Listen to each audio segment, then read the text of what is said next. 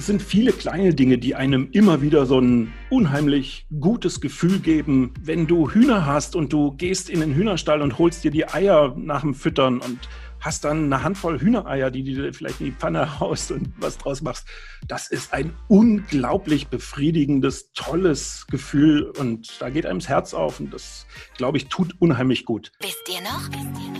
Der Podcast, präsentiert von Radio Brocken. Wie Heavy Petting für die Ohren. Hallo, liebe wisst ihr noch, Freunde da draußen an den Geräten. Ähm, hier sind wieder Martin und Tino von der wisst ihr noch Community. Wir wollen wieder mal eine schöne Stunde mit euch verbringen und gemeinsam in Kindheitserinnerungen schwelgen. Und heute bei dem wunderbaren Schnee- und Eiswetter draußen haben wir uns überlegt, gehen wir raus gemeinsam in den Garten und schauen uns mal auch bei Oma im Keller um, was die alles so im Regal zu stehen hat, was man noch so essen kann und was man da vielleicht nicht mehr so essen sollte. Und äh, heute haben wir uns einen wunderbaren Gast eingeladen, ein, äh, eine Selbstversorgerlegende auf YouTube. Er zeigt da immer, wie man eine Hühnerstelle baut, wie man die richtig pflegt, wie man einen Garten anlegt und wie man legal Gras anbaut, habe ich gerade gesehen. ähm, herzlich willkommen bei uns im Chat, lieber Rigotti, so ist dein Name auf YouTube, aber Florian dürfen wir zu dir sagen, so ist deine Genau. Name. Ihr könnt gerne Florian sagen, auf YouTube Selbstversorger Rigotti, da, so kennen mich alle, das ist so ein Alleinstellungsmerkmal, wer heißt schon Rigotti, deswegen, äh, aber gerne Florian, klar.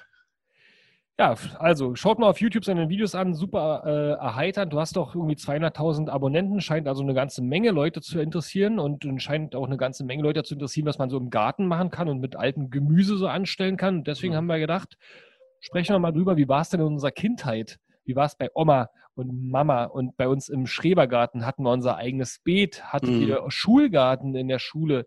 Ähm, habt ihr schon mal eigenen Sauerteig gemacht? Was ist eigentlich Superfood und warum ist es damals auch schon da gewesen, die olle Goji-Beere? Ähm, und ab wie vielen Jahren sollte man ähm, Eingemachtes, was man im Keller findet, nicht mehr essen? Erste Frage, Rigotti. Warum Rigotti? Was heißt das? Rigotti ist tatsächlich mein Nachname einfach und äh, war aber noch nicht immer so. Äh, ist kein Künstlername, sondern als ich geheiratet habe, habe ich einfach den Namen meiner Frau angenommen, weil der doch schöner klingt als mein Mädchenname.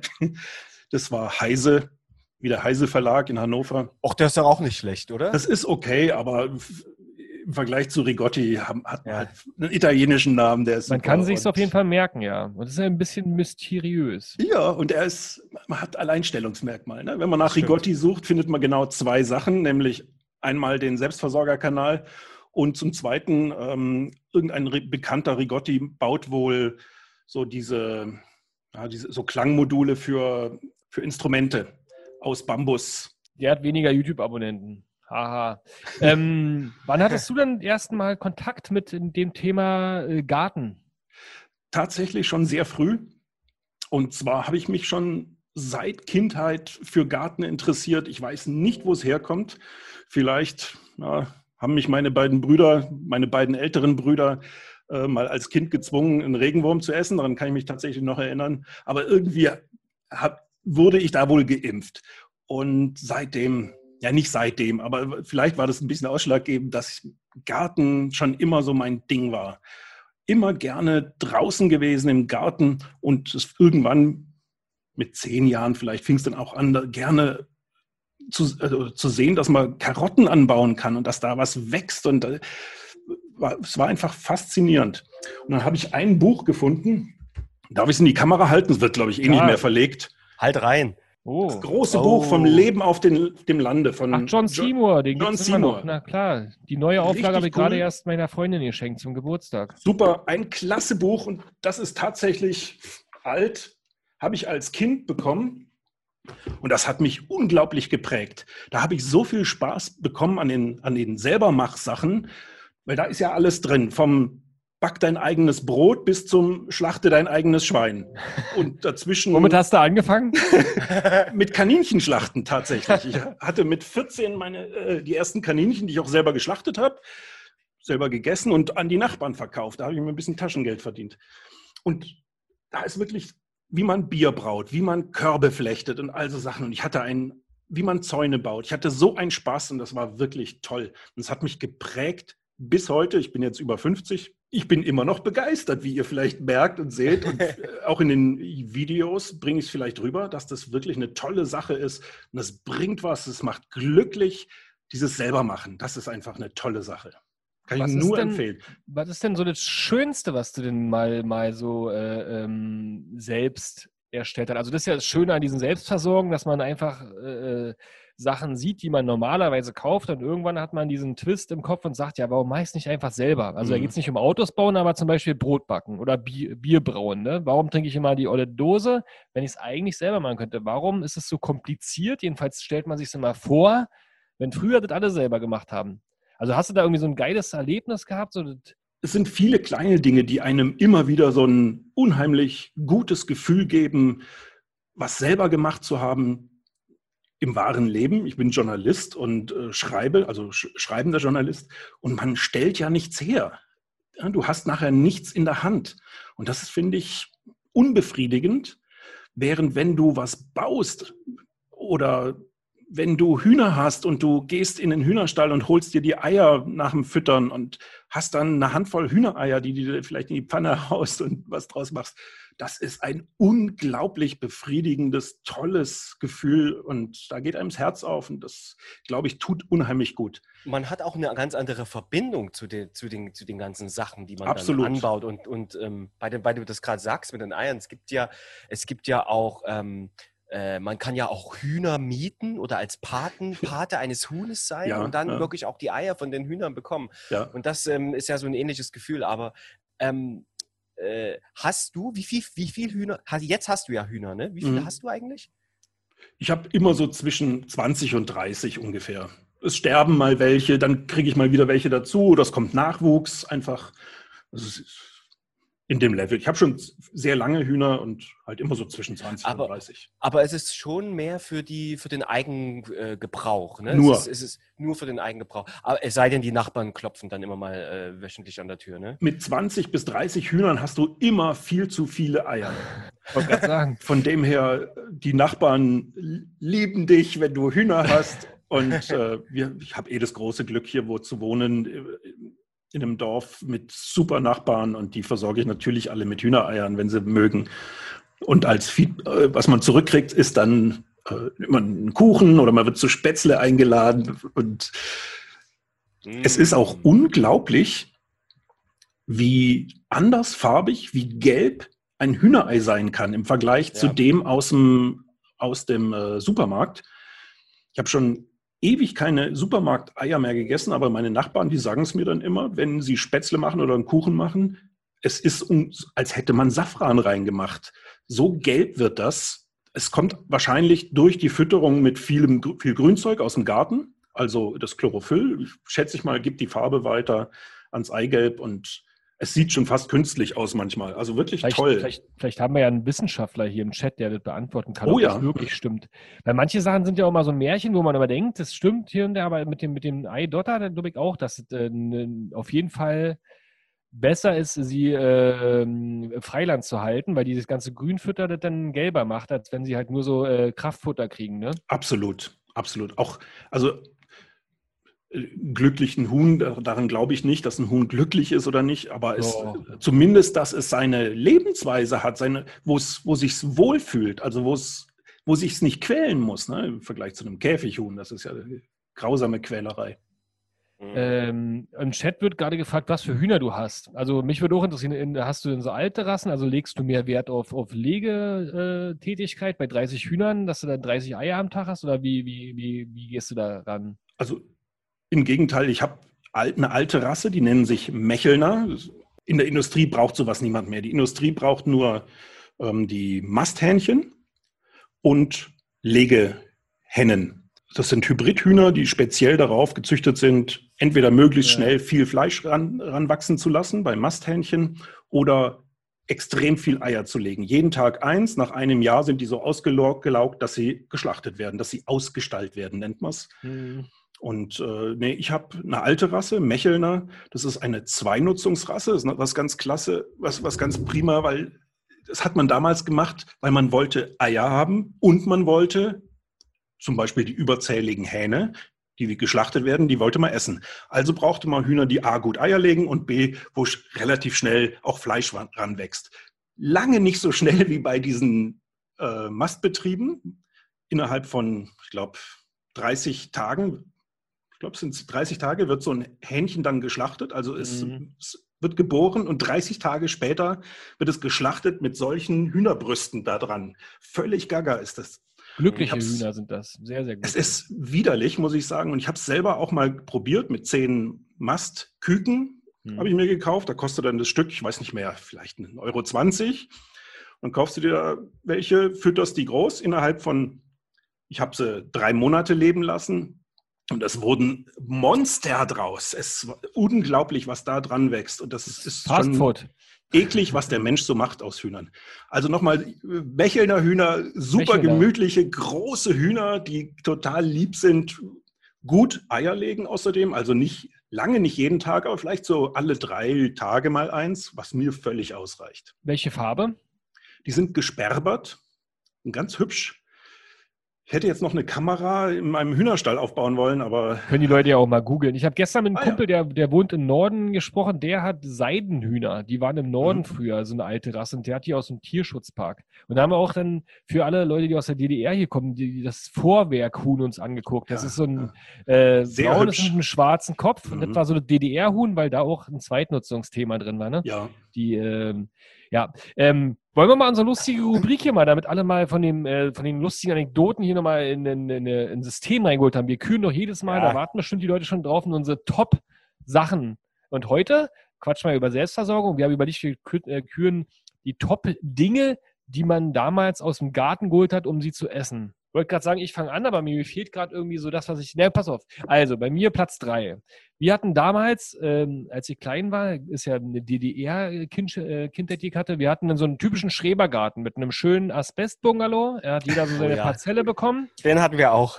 Ja, ja. Und Terrassien, innen drin war schön ausgestattet mit kleiner Küche und dann gab es so ein Klappbett. Also war super, aber super Kindheit, weil außenrum, es war zwar nicht der größte Garten, aber außenrum war auch nur Feld und Wiese. Also wir sind, also meine ganzen Freunde damals aus der Schule sind da mitgekommen. Wir haben, sind auf den, sind dann da, haben Boden gebaut und äh, Brennnesselsträucher zerkloppt. Das ging schon alles. Das war nicht auf dem eigenen Grundstück, aber außenrum und Wald und so. Also super, super schöne Kindheit da verlebt. Und mein Vater hatte am Anfang wahnsinnig viele Erdbeeren angebaut. Weiß ich nicht, wir Mhm. hatten irgendwie 20 Beete voller Erdbeeren, warum auch immer. Muss ich mal wieder fragen. Ähm, jedenfalls, das ist so eine Kindheitserinnerung, so im Sommer oder kurz vorm Sommer werden die ja reif, ne? Ähm, so richtig so schön Erdbeeren direkt aus dem Beet naschen. Das Beste. Mm. Ah. Bei mir ist ganz schwer, muss ich sagen, weil ich bin ein Genießer und ich esse so gern Zeugs aus dem Garten. Ich muss kurz ausholen. Wenn ich im Sommer, so wenn dieses Zeug reif wird, durch den Garten gehe, es ist ein Genuss pur, überall mal ein bisschen was zu probieren. Aber ich habe mir jetzt mal aufgeschrieben als Punkt 3, ähm, nicht zum Direktessen, aber Brokkoli und Rosenkohl, dann später im Herbst, wenn die reif werden, das, da stehe ich schon voll drauf. So eine Pfanne mit Rosenkohl, so in Butter und Mm. oh, das ist was Speck? Feines. Ich weiß, das wissen, mögen viele nicht, aber vielleicht auch nur deswegen mögen sie es nicht, weil sie nur die, die Fertigprodukte so kennen oder aus der Mensa ähm, mit dem mit weißer Soße drauf, mit Matsch, so, so, wenn die so schleimig ist, eine schleimige Soße dazu. Alles widerlich. Nee, probiert es mal selber zu machen. Wenn ihr, wenn, ihr, wenn ihr die kriegt, frisch aus dem Garten. Ich habe zum Beispiel gestern Rosenkohl ge geerntet. Wir haben hier richtig viel Schnee bei uns. Man muss die Pflanzen ein bisschen abschütteln, dann kann man die Röschen runter machen und dann frisch in die Pfanne und essen. Ah, herrlich. Es ist ja auch also, viel schöner zu wissen, wo das herkommt. Man hat ja sonst immer in den Tiefkühlsachen immer die kleinen Bällchen, jetzt wenn es um, um Rosenkohl geht. Und äh, normalerweise hat man diesen schönen langen Strunk und kann die abpopeln. Ne? Ja, also ja. Das, äh, wir sind auch bei so einer Solavi. Also ich habe jetzt auch einen Garten hier, da wächst Cool. noch kein Rosenkohl und wir kriegen von so, so, so solidarischen Landwirtschaft immer das geliefert. Super. Und auch ich kannte das nicht so richtig, wie ein Rosenkohl im Endstadion aussieht. Und es ist total schön, mit Kindern das dann da so abzufummeln. Und dann ist dieses äh, Kennenlernen dieser Gemüsesorten führt auch dahin, dass sogar Kinder, also meine dann Rosenkohl und Brokkoli beispielsweise essen, weil sie irgendwie dann näher dran sind. Ne? Und das Super. ist auch der, Vorteil von einem Garten, Ja. dass man einfach dabei ist und nicht Ja. dann irgendwie was auskippt, was dann natürlich auch nicht, wahrscheinlich nicht so gut schmeckt. Es ist die Wertschätzung, finde ich auch. Man, man, Also wenn du es sogar selber anpflanzt. Ich, ich ähm, sähe diese Sachen aus im zeitigen Frühjahr. Wenn sie groß sind, dann kommen sie Mitte Mai in den Garten und dann werden sie gehegt und gepflegt und geschützt vor Schnecken und anderen. Und wenn man sie dann schlussendlich ernten kann, oh, das ist, da ist eine ganz andere Wertschätzung, als wenn man halt mal schnell Tiefkühlkost aus dem, aus dem Supermarkt holt. Ja. Eben, ja. Tino, Meine Nummer drei, ne, ist die, die Schote. Da kann ich mich, mich gut dran erinnern. Wir, wir, äh, meine, Die Vanilleschote? Meine, ich, nee, nicht die Vanilleschote, die, die Zuckerbohnen. Zuckerschoten. Mhm. Bohnen- Erbsenschote. Zuckerschoten heißen die. Zuckerschoten, Ja. genau. Und ich, und ich weiß ganz genau, ich habe da immer Ärger bekommen, weil ich immer bei uns auch im Strebergarten damals, äh, wir hatten da so ein kleines Häusel, auch mit so einem Wellen, mit so einem Wellendach. Und da standen die, ich glaube, da stand, also ganz so ein, so ein kleiner Bau. Und äh, da waren die, glaube ich, unten drunter. Ist schon sehr, sehr lange her. Jetzt hole ich aber aus. Ähm, und da bin ich immer heimlich rein und habe die dann so, hab die dann so rausgezutscht. Und, und das war, ich finde, ich würde die jetzt gerne Köstlich. welche essen. Ne? Die, die, die sind einfach geil, die Ja, Dinger. Das kann man nicht anders sagen. Zuckerschote, meine Nummer drei. So, haben wir es. oh, lecker. Ist auch schön, dass wir gerade live sind, jetzt so kurz vorm Abendbrot. Da kriegt man richtig Bock auf Oh ja, oder? Geiles. Oh ja. Ich liebe ja sowas immer über Essen zu reden. Könnte ich mich stundenlang äh, rein drillen, wie man eine Ente zubereitet und so. Also meine Nummer zwei. Das war von euch auch perfekt schon. Ist schön, das ist auch meine Nummern. Ähm, ich hätte jetzt aber mal, um mal wieder ein bisschen höher zu gehen, Äpfel. Äpfel vom eigenen Apfelbaum. Die hat man nämlich damals auch. Und Mhm. ähm, noch schöner, um das eins weiterzutreiben, ist halt dieses frische Apfelmus bei Oma. Oh.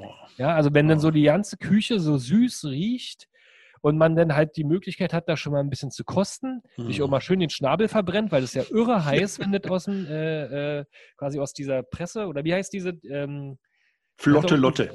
Flotte Lotte, genau, weil ganz schnelle Else. Aha, Flotte Lotte, genau. ähm, wenn das da kommt und so raustropft, oder bei Marmelade machen, da kann man sich so richtig hart verbrennen. Aber Ah. das dann später auf einem Eierkuchen oder so, dieses Ah. äh, selbstgemachte Apfelmus. Ja, Oder noch ein zu bisschen Zimt Reibekuchen. drüber, ein bisschen Zimt drüber. Ja. Mhm. ja, wir kommen aus dem Osten, so die ganzen exotischen Sachen wie Spätzle und so was haben wir alles nicht. Wir Aber Reibekuchen habt ihr. Rösti. Nee. Rei Reibekuchen, haben wir Reibekuchen, Tino? Reibekuchen, natürlich. Ich dachte, ich spreche das jetzt extra mal so aus, Ach, dass das ist es versteht. Kartoffelpuffer, ne? Oder? Kartoffelpuffer. Ah, Genau. Ja, ja, ja, ja, Kartoffelpuffer. Ja, Rösti aus als, der als, Schweiz. als Kind nicht so Fan, aber mittlerweile ja auch Kartoffeln. Eigene Kartoffeln, eigene Eier, Perfekt. Mehl. Ne? Und dann halt äh, das schöne Apfelmus von Oma drauf. Mhm. Wir werden auch immer noch versorgt von meiner äh, Schwiegeroma beispielsweise mit äh, selbstgemachten Apfelmus. Und dann natürlich heutzutage muss es immer gemixt sein. Da ist dann mit Quitte mal drin, mit Kürbis mal drin und so. Aber eigentlich ist das reine Apfelmus ist immer das Beste. Mhm. Mein Platz zwei. Mhm. Soll ich weitermachen mit Bitte. Platz zwei? Mhm. Gern. Ähm, ich würde mal, ich habe so vieles, aber ich würde mich mal auf Platz zwei Chilis ähm, fixieren. Chilis und zwar nicht die super höllenscharfen, wo alle lustig finden, wenn man die isst und dann halb stirbt, sondern die essbaren. Jalapenos zum Beispiel, eine Ah. super leckere Chili tatsächlich. Man kann so tolle Sachen draus machen und man kann sie auch so essen, ohne dass man ja, das alles nur noch brennt. Sie haben Schärfe, ja, aber sie, haben vor allem Geschmack und den schmecke ich noch, weil ich mich nicht verbrenne daran. Und es gibt nur zig andere Sorten. Also da gibt es ja eine unglaubliche Vielfalt an Chilis. Und äh, bei uns in Oberbayern hier wachsen sie ja, fast nur im Gewächshaus. Freiland ist ein bisschen schwierig, aber im Gewächshaus super. Ich habe zwei Gewächshäuser und da sind jede Menge Chilis und Paprika drin. Da kann man auch unglaublich herrliche Soßen draus machen, die so gut schmecken. Oh. Wächst auch gut in Berlin auf dem Balkon, das geht auch.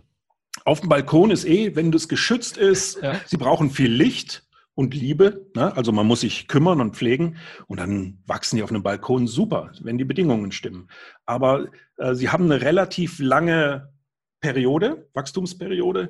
Das heißt, äh, man muss früh anfangen und man, dass man dann irgendwann im Spätsommer was ernten kann. Also eine Frage dazu gab es, also wie lange reichten eure Erinnerungen bei solchen Chilis? Ist es ein Phänomen sozusagen der neueren Zeit oder gab es das schon in eurer Kindheit? So scharfe Paprika. Ich meine, wir hatten damals viel Connecte zu Ungarn und da gab es immer diese Paprikaschoten, ja, mh. ähm, sozusagen, aber so richtig scharfe Chilis und so was kann mich gar nicht so dran erinnern. Es gab Das mal so eine, neu, so, eine, ja. so eine Bällchen, die waren ein bisschen schärfer, aber nicht so Ich- chili. ne? Ich weiß gar nicht, gab es den, äh, gab's den früher eigentlich auch, ähm, also generell Schärfe, die kam doch nur, ich kann mich überhaupt nicht daran erinnern, dass ich früher Chili gesehen noch gegessen habe. Na, Also in ich glaube- Mexiko schon, aber hier bei uns Bei, ist das bei, bei uns. Naja, bei uns ist das irgendwann gekommen als Mode und irgendwann haben es die Leute halt gern gemacht und scharf gegessen. Man hat es mit den China-Restaurants, mit den äh, mitgekriegt und irgendwann hat man es gern angebaut. Wann, aber wann war das, wann war, wann war früher das Äquivalent zum Chili bei uns? Was ist das Äquivalent? Paprika. Wirklich? Aber für, um, für Schärfe? Ach, für Schärfe? Also was hat, wa- was hat man früher gemacht, um es richtig scharf zu machen? Das gab es dann früher auch nicht, oder? Na, Pfeffer, auch wenn es bei uns nicht wächst. Pfeffer, ne? Mit Pfeffern kannst du ein bisschen schärfen. Meerrettich. Oh ja, Ja, Meerrettich, Na, ah, hm. natürlich. Aber Meerrettich es hat ist eine, andere- kurze, eine eine ganz andere Schärfe. Ja. Die ist kurz da, vergeht Aber schnell wieder. Auch, ne? Während die Nase frei. Während das. Capsaicin von den Chilis, das bleibt ja lange. Da leidest du lange, wenn du Pech hast. Kann ich übrigens sehr empfehlen, Meerrettich mit, äh, mit Lachs. Oh, Mit schön geräucherten Ja, Lachs. ja. Ah, mm, ich weiß, was ich heute Abend esse. So. Sehr gut, ja. Meerrettich außerdem was sehr Gesundes, viele Senföle drin. Ah, mm, Und stimmt. mein Tipp dazu, kauft es nicht in einem Gläschen, sondern kauft euch die Meerrettichwurzel im Supermarkt. Und dann reiben. Ne? Wenn ihr sie nicht selber anbauen könnt, das wäre das Optimale. Und dann frisch reiben, weil dann habt ihr den vollen Geschmack und ein bisschen mehr Schärfe. Man kann ihn auch ein bisschen liegen lassen oder wässern, dass er ein bisschen milder wird. Aber wenn man es frisch, oh, das ist gesund und schmeckt gut. Ja. ist auch also guter Tipp zum Lachs. Mm. Ja, ist ja auch extrem scharf, das Zeug. Ne? Wir sind ja hier in der Nähe vom Spreewald sozusagen, das, Meerrettich-Zentrum von Deutschland. Und da sind dann Fabriken, wo die Mitarbeiterinnen richtig äh, Atemmasken und alle tragen. Absolut. Ende, wirklich, weil das dann Ja. wirklich das doch angreift irgendwann. Also jeder, der mal so einen schönen Haps, ordentlichen, frischen Meerrettich genommen hat auf einmal und dann das einmal durch die Nase gegen dieser, ne, diese Schärfe. Ja, genau. ist immer gut, Das- Mike, immer bei Erkältungen. Machst du Und ich habe auch damals Jetzt? Wasabi. Wasabi ist ja auch ein Meerrettich, ne? dieses Mhm. grüne Zeug, das man zu Sushi isst. Und damals bei uns im Späti in Berlin hat bei Oma erkältet, hat die mir so eine Tube in der Hand gedrückt, hat gesagt, das ist ihr Mann immer löffelweise abends, nächster Tag ist der, der Schnupfen weg. Stimmt Im- aber nicht. Man hat auf jeden Fall ein, eine ordentliche, scharfen, ein schönes, scharfes Erlebnis, aber der Schnupfen geht davon nicht weg. Man brennt Ah. sich das nur irgendwie aus. Ja, ne? Ja, ja. Kriegt man davon nicht Sodbrennen oder irgend sowas? Ist alles, Alles möglich. kaputt nachher. Ähm, ähm, ähm, ich bin mit der Nummer zwei. Meine Nummer zwei, kurz und knapp. Wir hatten in unserer Einfahrt einen Stachel, Stachelbär. Äh, Stachelbeeren. Mm. Oh, äh, ja. Strauch. Und, aber der war am Straßenrand. Also jetzt würde ich wahrscheinlich das nicht mehr essen, weil halt jeder Köter daran pisst. Was habt ihr daraus gemacht? Ähm, äh, ich glaube, die Oma war das, an die Marmelade gab es da draus, Mhm. aber ich habe die halt gerne auch so, ge so gegessen, zum, zu allem, zum, das gab es dann irgendwie nachmittags äh, mit Kuchen, Stachelbeer, äh, Kuchen, glaube ich, gab es auch bei uns. Mhm. Ähm, ganz, ja, ganz viel wurde aus dem, aber halt am Straßenrand. Ne? Wir haben den halt tatsächlich bei unserer Einfahrt am Straßenrand, wo immer die Hunde Gassi gehen. Ne? Denk mal drüber nach. Ähm, aber hat geschmeckt, Mm. ne? Und ich lebe noch. Schön in der Salz Ist und wahrscheinlich härtet's ab.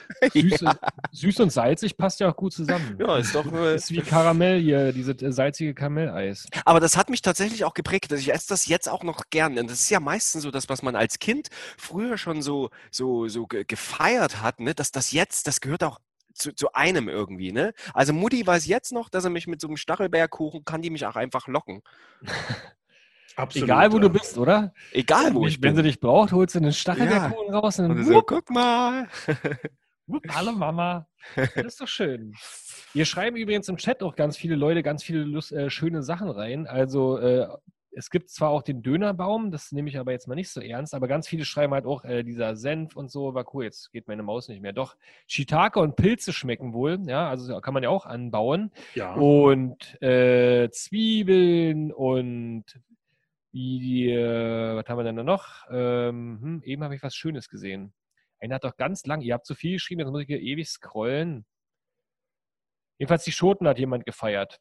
Ah ja, hier. Bohnen, Erbsen, Kirschen, Blaubeeren, Himbeeren, Brombeeren, Johannisbeeren, Physalis, Petersilie, Schnittlauch, Rhabarber, Erdbeeren, Zucchini, Gurken. Alles schmeckt besser aus dem Garten.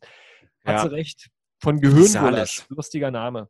Ähm, also, jetzt meine Platz 1. Habe eine ganze Weile überlegt so, äh, weil Platz 1 muss ja immer richtig gut sein. Und jetzt ähm, hole ich mal was Exotischeres raus. Ähm, und zwar kennt ihr das, also exotisch nicht, aber nicht eine, eine, eine Frucht unbedingt, aber wenn der Flieder blüht im Garten und man die Blüten abnimmt und dann so ein bisschen dran zutscht, dann hat man so einen ganz leichten, super süßen Blüte-Honiggeschmack im Mund. Kennt ihr das? Ich kenne das aus den Taubnesseln. Da kann Ja, man mag- ja, mag- die Blüten äh, abmachen, zuzeln. Bei vielen Blüten, ne? Und dabei kennt das von, von Fliedern, das habe ich damals schon immer gern gemacht und das macht auch meine Tochter jetzt immer total gerne. Also als wir hier, wir haben so einen großen Fliederstrauch, Okay. Busch. Ähm, als der im Frühjahr dann äh, geblüht hat, hing sie die ganze Zeit, dann hat sich auch immer Proviant mitgenommen. Also hat er mehrere, Sei vorsichtig, Flieder ist giftig. Also, äh, ich meine, du lebst noch, alles gut. Ja, ein bisschen. Nur mit Proviant und wenn sie dann anfängt, die Blüten zu essen, ich weiß nicht, ob das vielleicht. Nein, nicht essen. Man leckt da nur so ein bisschen dann rum. Ja, aber weiß nicht, wie alt deine Tochter ist, nicht, dass sie dann es gut meint und sich da einen Salat draus macht. Nee, ja, nö, ach, das wird sie dann schon merken, weiß ich nicht. Das War schon, war, war schon lange nicht mehr hier. Nein, es ist wirklich reduziert auf äh, diese, diesen kleinen, süßen Nektar. Äh, Honig-Nektar da. Und das ist wirklich geil. Und dann auch nicht in Massen, ist ja klar. Immer in Maßen. Und das ist deine Nummer eins aus dem Garten? Ja, weil es irgendwie so schön ist. Also, so eine schöne Erinnerung, ne? So eine, und ein total abgefahrener Geschmack. Also es gibt ja auch so Flieder, Blüten, Honig und sowas, alles, das kommt aber da nicht ran. Muss man einfach mal gemacht haben. Aber Flieder sieht ja auch an sich sehr schön aus, ne? Und riecht gut. gut. Riecht gut. Oh. Man ist in starker Konkurrenz mit allen Bienen und Hummeln dann in dem Moment auch. Also es brummt dann außen um einen Ja. rum, ist so richtig Sommer. Mm. Ich, ich habe, ähm, ich habe, ähm, ne- ich weiß gar nicht, wo ich das gesehen habe. Ich habe vor kurzem eine englische Serie gesehen und da hat jemand gesagt, äh, ich habe das auf Englisch das erste Mal geguckt und da, ich wusste, dass die über Flieder sprechen und da habe ich das erste Mal gehört, dass Flieder auf Englisch Lilac heißt. Oh, Und das fand Mhm. ich, auch wie schön ist. Was ist denn das für ein schöner Name für eine Pflanze? Lilac. Oh. schön. Äh, Wollte ich jetzt, ich, weil du gerade Flieder sagst, es musste jetzt raus. Für alle Englischprofis da draußen. Englisch hat sowieso immer so süße Namen für alle Pflanzen und äh, gibt tolle Namen. Insekten. Ah, total, total, ne? Und äh, äh, ich würde sagen, du bildest das Schlusslicht, äh, Florian. Deswegen äh, meine Nummer eins ist, äh, ähm, äh, wie heißt, äh, Rhabarber. Davon hatten wir tatsächlich sehr, sehr, sehr viele Busche bei uns im Garten. Wahrscheinlich auch an, angebaut von dem Vorbesitzer von dem Garten. Aha. Und das war, ich finde, Rhabarber ist nichts ist geiler als Rhabarber. Rhabarber-Schorle, äh, äh, ja. Rhabarber-Kuchen, Mhm. warmer Rhabarber-Kompott. Oh, oh, mit also, Vanillesoße oben. mit. Vanillesoße. Ich finde, Oh. Rhabarber ist Hammer. Meine Rhabarbermarmelade zusammen mit Erdbeeren. Marmelade, genau. Und Rhabarber in Kombination roh, mit ne? Das ist diese Oh, Süße ja, mit der Erdbeeren. Erdbeeren. Das kenne ich gar nicht. Passt unglaublich gut zusammen. Ich bin sonst kein so ein Fan, wenn irgendwas gemixt ist. Ich mag auch lieber pur. Aber Rhabarber und Erdbeeren passen unglaublich gut zusammen. Oh ja, die, die Konsistenz ist auch so geil und die stumpfen Zähne, die man dann davon kriegt, das ist so, so eine Oxalsäure. Ja, genau. Das Und- ist und die Oxalsäure, die in den Stängeln ist und Blättern. Hm, kennt ihr das in der Kindheit, wo, dass man das auch mal roh gegessen hat, so in Zucker? Klar, Ja, ja. Oh. klar. Von meiner Mutter. Ich war kleiner Stöpke. Sie kam mit einem Schälchen Zucker und so einen abgeschnittenen Rhab- Rhabarberstängel reintunken und dann dieses saure Ding da essen. Ja. Stimmt, das ist ein geiler Platz 1, Tino. Komme ich nicht zum Essen rum. Mit Kompottchen. Mich auch wieder dran, wollen wir dass mal ich hören, was der, was der äh, Selbstversorger Gott von YouTube als Platz 1 aus dem Garten kennt. Jetzt bin ich gespannt. ähm, nur noch mal Rhabarber. Ich danke, dass du sagst, weil ich habe tatsächlich keinen Rhabarber mehr. Meine Frau hat ihn überfahren mit dem Rasenmäher und war weg. Dann hat er nicht mehr ausgetrieben. Ich muss mir unbedingt einen neuen holen. Und jetzt, wo du so tolle Sachen erwähnt hast, habe ich wieder dran gedacht. Rhabarber kommt gleich auf die Liste. Mein Platz Nummer eins ist absolut Tomaten, weil Tomaten eine unglaubliche Vielfalt da draußen und auch Geschmacksvielfalt und man kann Ja, ganz verschiedene Sachen draus machen. Also Tomaten liebe ich ja. Das Größte für mich ist, wenn die erste Tomate dann reif ist, so im Juli irgendwann. Und äh, man holt sich die erste Reife raus und schneidet die auf und beträufelt die mit ein bisschen Olivenöl, bisschen Salz drüber, vielleicht bisschen Knoblauch oder, oder Thymian oder so, äh, ganz wenig. Und dann isst man so diese reife Tomate und ist wie bei den Hühnern, da habe ich alte Rassen bei den Tomaten, also nichts, was irgendwie viel Ertrag bringt und resistent ist gegen die Kraut- und Brautfäule, sondern ich habe halt die alten, die aber dafür halt saugut schmecken. Keine Und- Legetomaten. Die was? Keine Legetomaten. Keine Legetomaten. Turbotomaten. Oder rein- ja, äh, aber tatsächlich Fleischtomaten, da gibt es zum Beispiel die Ananastomate, ein Riesending. Sie wird gelb, groß Und wenn du sie so quer aufschneidest und aufmachst, Schön. es sieht aus, als hättest du fast eine Ananas vor dir von innen. Ah, ja. Und der Geschmack ist, obwohl sie groß ist, häufig sind, ist es ja so, dass die so ein bisschen wässrig sind. Bei der Ananastomate, wenn die gut versorgt wird und alles natürlich, dann hat die einen wunderbaren Geschmack. Dann Hab habe ich ich noch mir eine russische Sorte, das ist so die Rigotti-Tomate, die nennt sich äh, Czerny Prinz und heißt übersetzt schwarzer Prinz. Und ah, das ist so mein Lieb, meine Lieblingstomate, die ich auch allen anpreise, weil sie einfach eine tolle Tomate ist. Sie wächst viel, sie wird groß und sie hat einen unglaublich kräftigen, ausgeprägten Tomatengeschmack. Und wenig von diesem, von diesem Galert innen drin, von diesem Glibber, ne, was viele nicht mögen.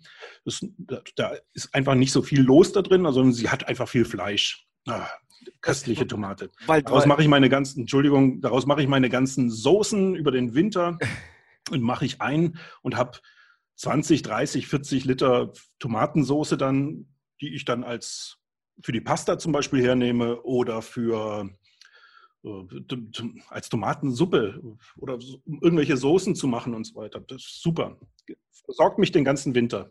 die Tomate ist für dich sozusagen das flexibelste, die flexibelste, also ist am meisten einsatzbereit. Weil ich meine Frage wäre jetzt an dich gewesen, würdest du jetzt auf eine Insel, würdest du jetzt auf einer Insel sein? Was, welche, welche Frucht würdest du mitnehmen? Weil du weißt, das ist die einzige Frucht. Ah, Du würdest nur, okay, pass auf, du musst nur, du isst nur Fleisch auf, auf dieser Insel und du hast nur die Wahl, eine Frucht mitzunehmen. Welche wäre? Das wäre dann wahrscheinlich Was für Tomate, klimatische Bedingungen herrschen auf dieser Insel?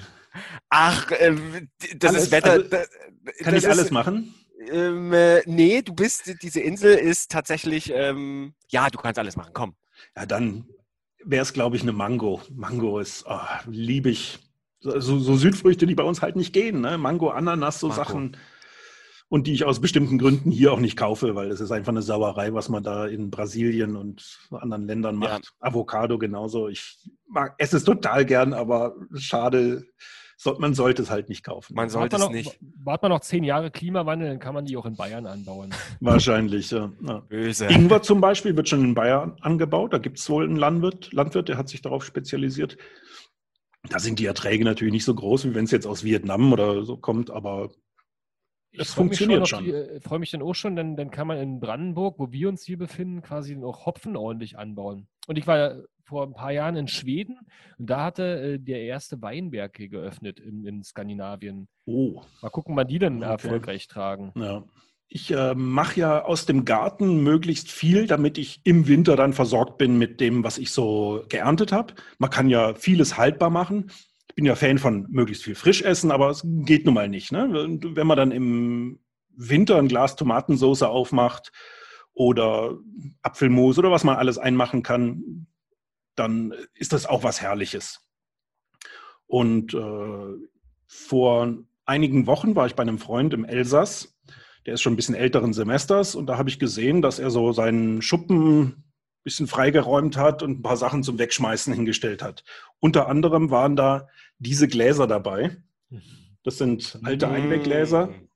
Also äh, der, Schön verrostet. Florian hält jetzt, Florian hält jetzt gerade quasi für unsere Audio-Leute da draußen, die uns nur als Podcast hören, so ein schönes Schnappglas mit so einem Gummi äh, äh, hoch und sieht vom Weiten ein bisschen gefährlich aus. Dunkelgrüne Flüssigkeit und irgendwelche undefinierbaren Gemüse sind da drin. Ja, es könnte auch fast irgendwas Lebendiges sein, das mal lebendig war. Nee, ist es aber nicht. Er wollte es Nein. wegschmeißen. Ich habe es gerettet, habe gesagt, du, ich nehme es mal mit. Was ist es denn? Und er war, sagte, er weiß nicht mehr, was drin ist, aber er wusste noch, es ist mindestens 20 Jahre alt. Wow. es ist also so ein altes Einkochglas. Ich habe es dann geöffnet und zwar, ich glaube, ja, gestern was. Es geöffnet und es war gar nicht so einfach. Ich musste so ein bisschen einen Schraubenzieher zur Hilfe nehmen. Und als ich diesen Gummi dann dra draußen hatte, diesen Einweggummi, hat man gehört, es macht, also es war noch ein richtiger Unterdruck drin, ein Vakuum. so, ne? Und das, hat, das ist schon mal ein sehr gutes Zeichen. Wenn das ist, dann ka- kann es schon mal gut sein, dass es noch gut ist. Dann macht man eine Geruchsprobe, dann nimmt man dieses Glas, riecht mal vorsichtig dran und es riecht würzig. Es ist unglaublich. Und dann habe ich probiert, was da drin ist. Es, es waren grüne Tomaten, geviertelt und die kleineren noch ganz. Ich habe sie probiert und ich bin nicht gestorben. Also Ein es, letztes Gespräch hier. Und sie haben tatsächlich genau. sogar noch geschmeckt. Also sie sind sauer eingelegt, wie Essiggurken, aber sie, sie- man konnte sie noch essen und das nach über 20 Jahren. Und das ist schon irre, finde ich. Das, also ich bin kein Freund von Lebensmitteln jetzt so ewig lang aufbewahren. Ich versuche immer das, was ich im Herbst oder im, über den Sommer und im Herbst dann so einkoche und einwecke, das dann über den Winter auch tatsächlich zu verbrauchen. Mhm. Und ich will Hast mich auch so abgrenzen von den Preppern, die da ja versuchen, möglichst viel und für die, Sor für die, für die Krise vorzusorgen. Das bin ich nicht, sondern ich mache es nur für den Winter und mich da möglichst gut zu versorgen mit tollen Lebensmitteln aus dem eigenen Garten. Olli Schulz, kennst du Olli Schulz? Und Ja. Parallel-Podcast, der meinte auch, die Prepper, die haben auch ein echtes Problem, wenn dann irgendwann der Atomkrieg kommt und alle äh, wissen, dass er ein Prepper ist. Dann ist das Haus auf jeden Fall voll. Ähm, deswegen ist immer gut, nicht so viel dabei zu haben. Und lieber Das werfen beim die mir auch immer vor, weil ich habe ja einen YouTube-Kanal und jeder, der es wissen will, weiß, wo ich bin. Und die sagen dann, du, wenn es dann soweit ist, die kommen zu dir, die marodierenden Horden und werden dich überfallen. Da sage ich, du, wenn, wenn die kommen, dann sage ich, kommt rein, wir machen mal ordentlich Por- Portion Pasta für alle. Und dann werden wir schon zusammen satt werden, Wir machen uns ein, ein schönes Schlückchen Gurkenwasser auf. Hm. Ähm, wie ist denn das eigentlich jetzt so bei, den, bei dem Gläschen? Äh, Könnt ihr euch auch dran erinnern? Kennt ja irgendwie jeder so, dass äh, im Keller damals bei Oma oder sogar bei den Eltern irgendwie so eine Art Regal stand mit den Schätzen, die für den Oh. Winter aufgehoben wurden. Ja. Also bei uns zu Hause kenne ich sogar noch von meinem Papa. Hat zu DDR-Zeiten nämlich auch immer die Tomaten so eingelegt, so auf russische Art. Kennt ihr das so ein bisschen säuerlich? Äh, Mhm. Da sind ja auch die ganzen Tomaten drin, auch Ja. mit ein bisschen so Senfkörnern und so was. Und das war auch mal geil. Ähm, aber kennt ihr das noch, so, wo, wo man dann immer so. Klar.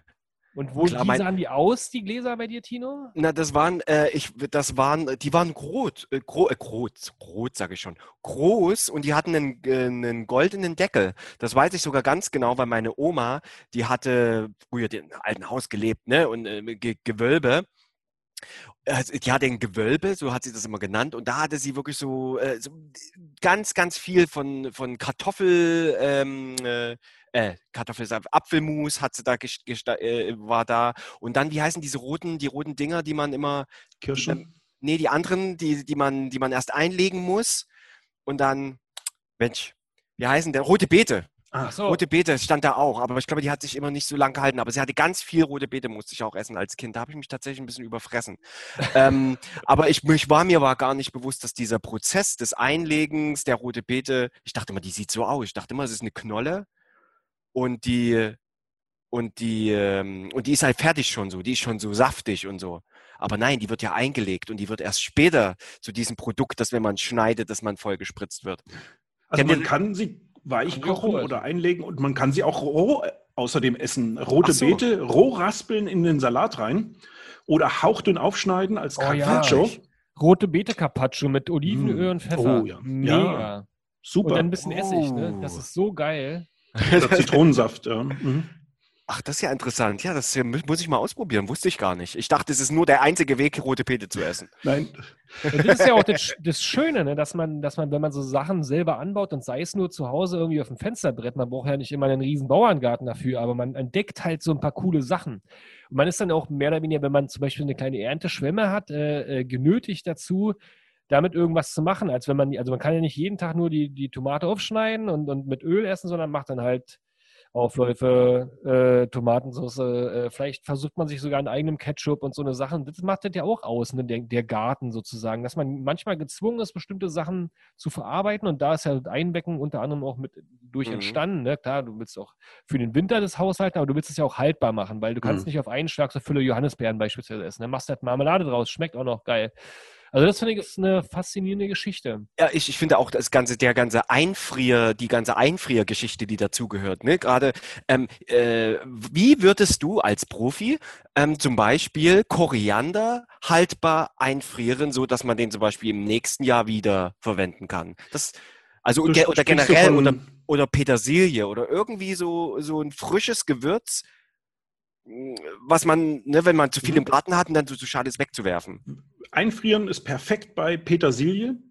Koriander ist, am, also wenn du vom grünen Blatt-Koriander sprichst, Mhm. nicht von den Samen, Blatt-Koriander ist am, immer am besten frisch, also am besten frisch verwenden. Einfrieren ist schwierig, aber im Kühlschrank hält er sich auch ein bisschen. Einfrieren Ich habe es noch nie gemacht mit dem Koriander, aber ich glaube, es funktioniert nicht so gut wie bei Petersilie. Da ist Einfrieren genauso gut wie, wie beim Schnittlauch zum Beispiel. Oder, Aber wie oder Dill. das- Alles perfekt zum Einfrieren. Wie wäre das dann? Wie würde man das einfrieren, wenn man sowas macht? Also so, würde man den klein hacken oder eher so blattweise irgendwie? Ah ja, Nö, Klein hacken, ah ja, okay. Und manche füllen sich zum Beispiel gleich in so Portionsdinger, wo du Eiswürfel bereitest, gleich da Ah, rein. ja. Dann hat man immer gleich so ein, so, ein, Ah. ein, so eine Portion. Aber ich habe immer so Ja, ja. Einfrierboxen oder ich nehme sogar die We Weggläser, also nicht die mit dem Bügel, sondern die richtigen Weggläser mit einem Deckel. Da kann man auch toll eingefrieren. Außerdem, wenn man nicht so viel diese Plastiksachen verwenden will, dann nimmt man die Gläser.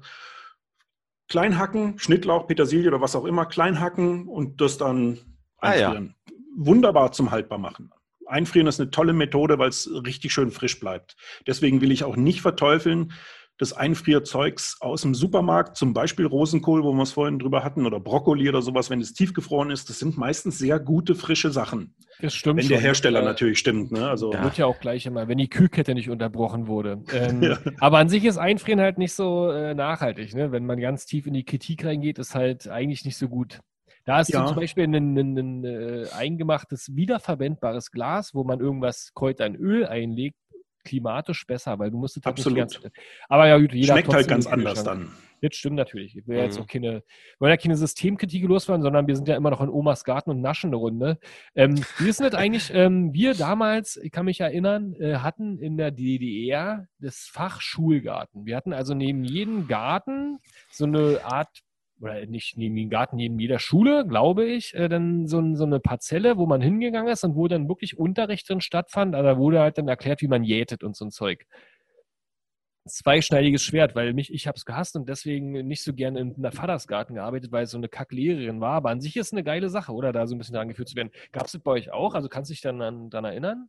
Leider nicht. Wir hatten ein grauenhaftes Fach, das nannte sich, weiß ich gar nicht mehr, Handwerken, Handwerken glaube ich. Wir mussten Makramee-Ampeln knöpfen und ich habe es gehasst. Es war wirklich schlimm.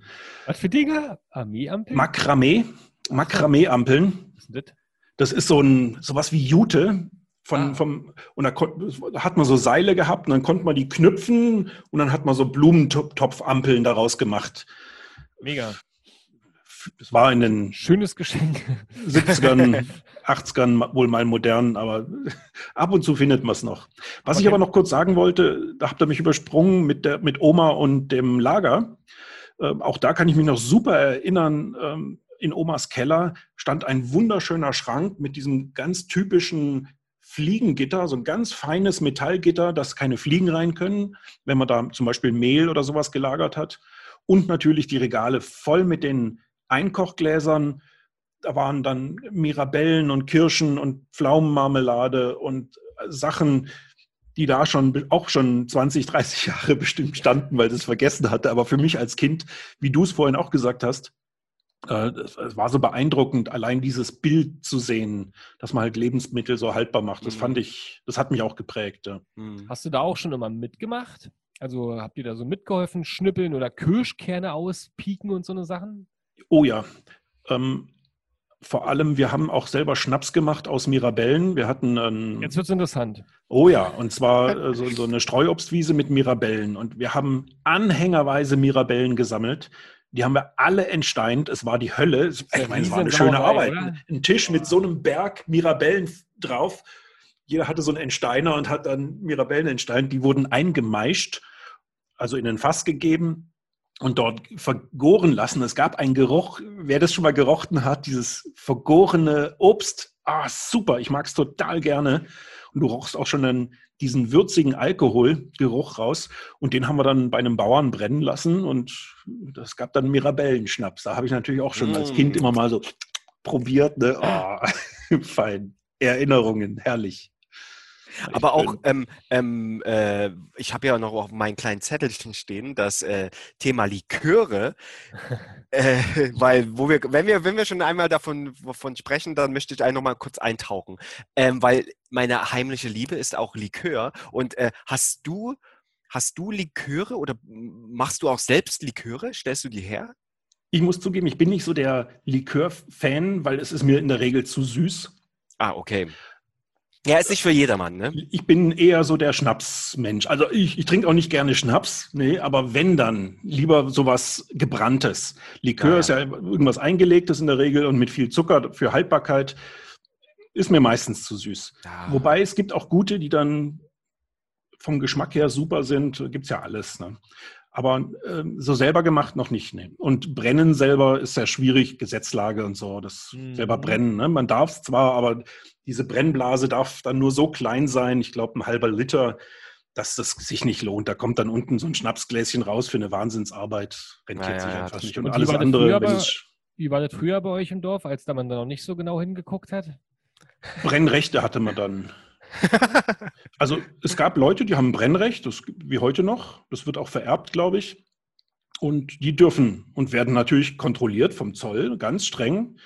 Und wenn du sowas machst, das ist fast so stre streng wie Geld fälschen, wenn du schwarz brennst. Also das ist ke- kein, ähm, also, man sollte es nicht machen, schwarz brennen. So, ne?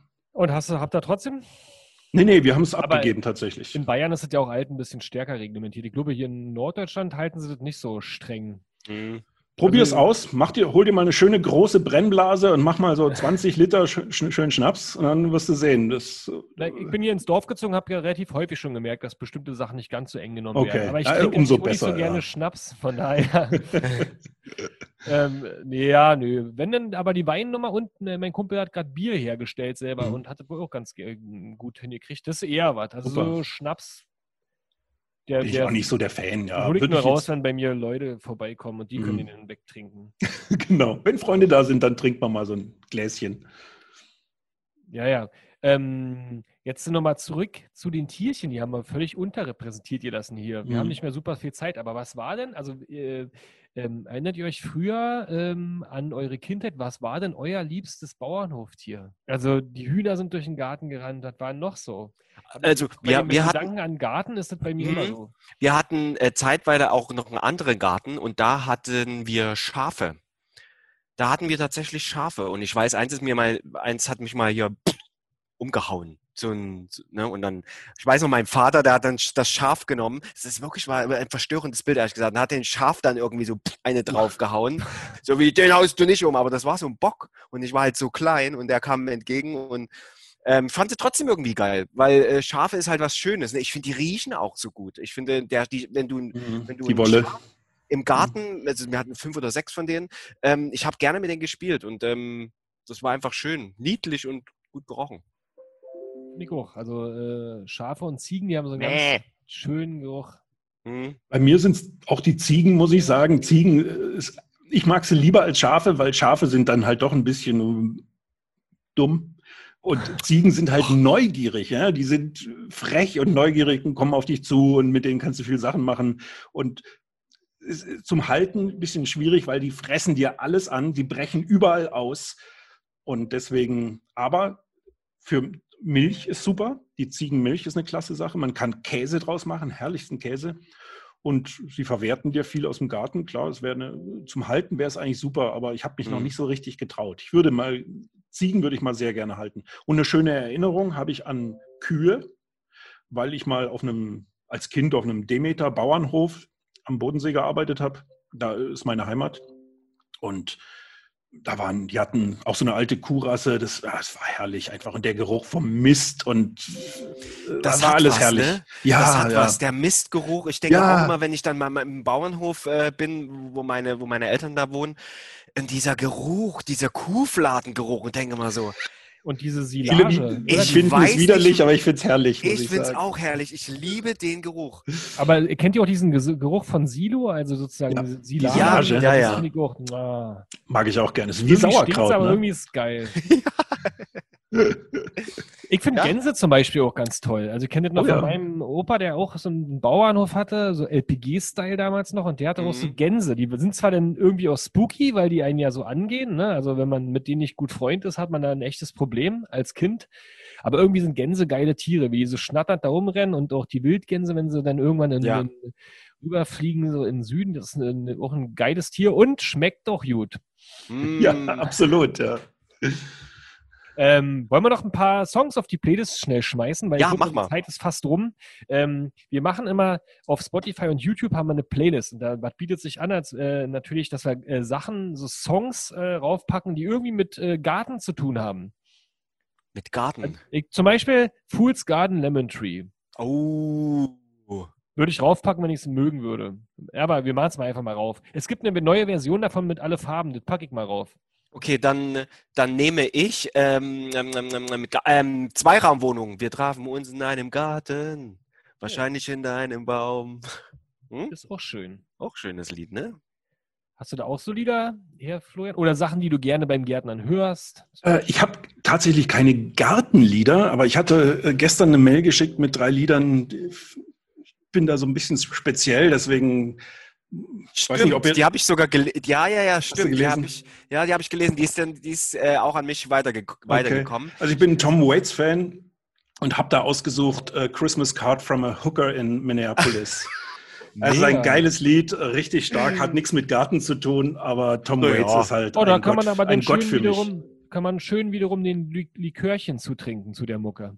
Den was? Ja. Sag's noch mal, du warst gerade abgehackt bei mir. Ich? Achso, Ja. ich, ich meinte, man zu Tom Waits kann man schön saufen, wenn man jetzt ein Likör gemacht hat. Das ist so die Ah, übelst stimmt. geile, schwere Barmusik, so wenn man so, Mhm. ja, geil, sehr geil. Finde ich super. Stimmt.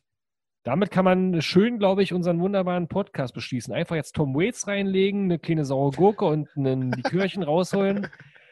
Und dann äh, Und dann an den Ja. Rigotti-Garten denken. Ah, auf jeden Fall bei YouTube mal vorbeischauen. Wer jetzt Bock hat auf diese, der diese wunderschöne Stimme und diese schönen Anekdoten über Gemüse und Garten hat, wer den auch mal live sehen will und noch ein paar andere Sachen machen sehen will, äh, Selbstversorger äh, Rigotti, oder? Perfekt. Doch, ja, genau so. Wäre schon total verwirrt. Einfach bei YouTube mal suchen. Ähm, viele, viele schöne Anleitungen, viele, viele schöne Einblicke und Anekdoten. Also ich liebe es auch privat. Ähm, geht aber natürlich auch mal gerne auf Wisst ihr noch und guckt da mal so, was da so los ist. Und äh, ganz liebe Grüße auch an Radio Brocken. Äh, da wird immer 23 Uhr donnerstags unser Podcast ausgestrahlt. Grüße. Auch geil. Ja, was bleibt uns denn? Warten wir auf den Frühling oder gibt es schon Sachen jetzt zu tun, Rigotti? Oh, es gibt jede Menge zu tun. Ich habe auch, ich produziere ja mindestens zwei Filme in der Woche für YouTube und also wenn es nicht Kochvideos sind, dann sind es immer noch Sachen, die ich zum Beispiel probiere, wie diese 20 Jahren eingelegten Tomaten. Dazu wird in Kürze ein Film kommen. Oder bei den Hühnern ist immer was zu tun. Ja, Ich bin auch Imker, also aber jetzt im Winter ist bei den bist du auch noch? ja, Das ist ja Oh. Wahnsinn. Ah, im Winter der, ist bei den Bienen eher weniger los. Aber es gibt trotzdem auch viel zum Reparieren und Machen.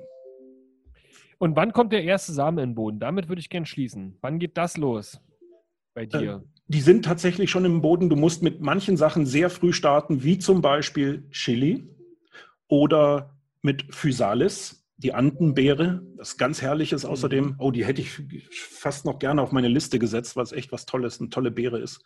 Äh, auch die sollten, wenn man sie aussät, im Januar ausgesät werden. Echt, ich mache ja? immer Stecklinge, dann muss ich nicht ganz so früh ran. Ich habe letztens meine ganzen Samen weggeschmissen, weil die teilweise fünf Jahre alt waren. Also nicht weggeschmissen, sondern die haben wir jetzt als Vogelfutter verwandelt und Seedbombs. Äh, mal gucken, was daraus wird. Wir haben nämlich so einen, so einen Erdhaufen, da schmeiße ich die mal einfach alle rein, mal gucken, was daraus wird. Aber wir wollten jetzt mal wieder reinen Tisch machen und haben dieses Jahr neu bestellt, aber es ist nur alles noch nicht da. Also, oh Gott, jetzt bin ich ein bisschen aufgeregt.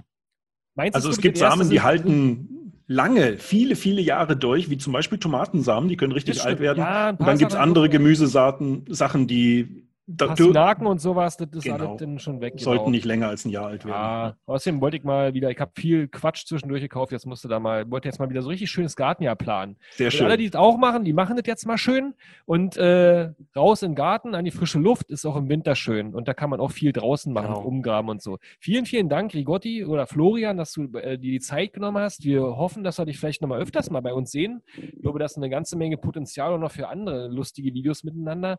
Ähm, Immer gerne. Viel Erfolg mit dem Kanal, viel Erfolg mit dem Garten und äh, lass dir alles schmecken, was du da rausholst. Vielen herzlichen Dank. Es war mir eine Ehre, bei euch zu sein.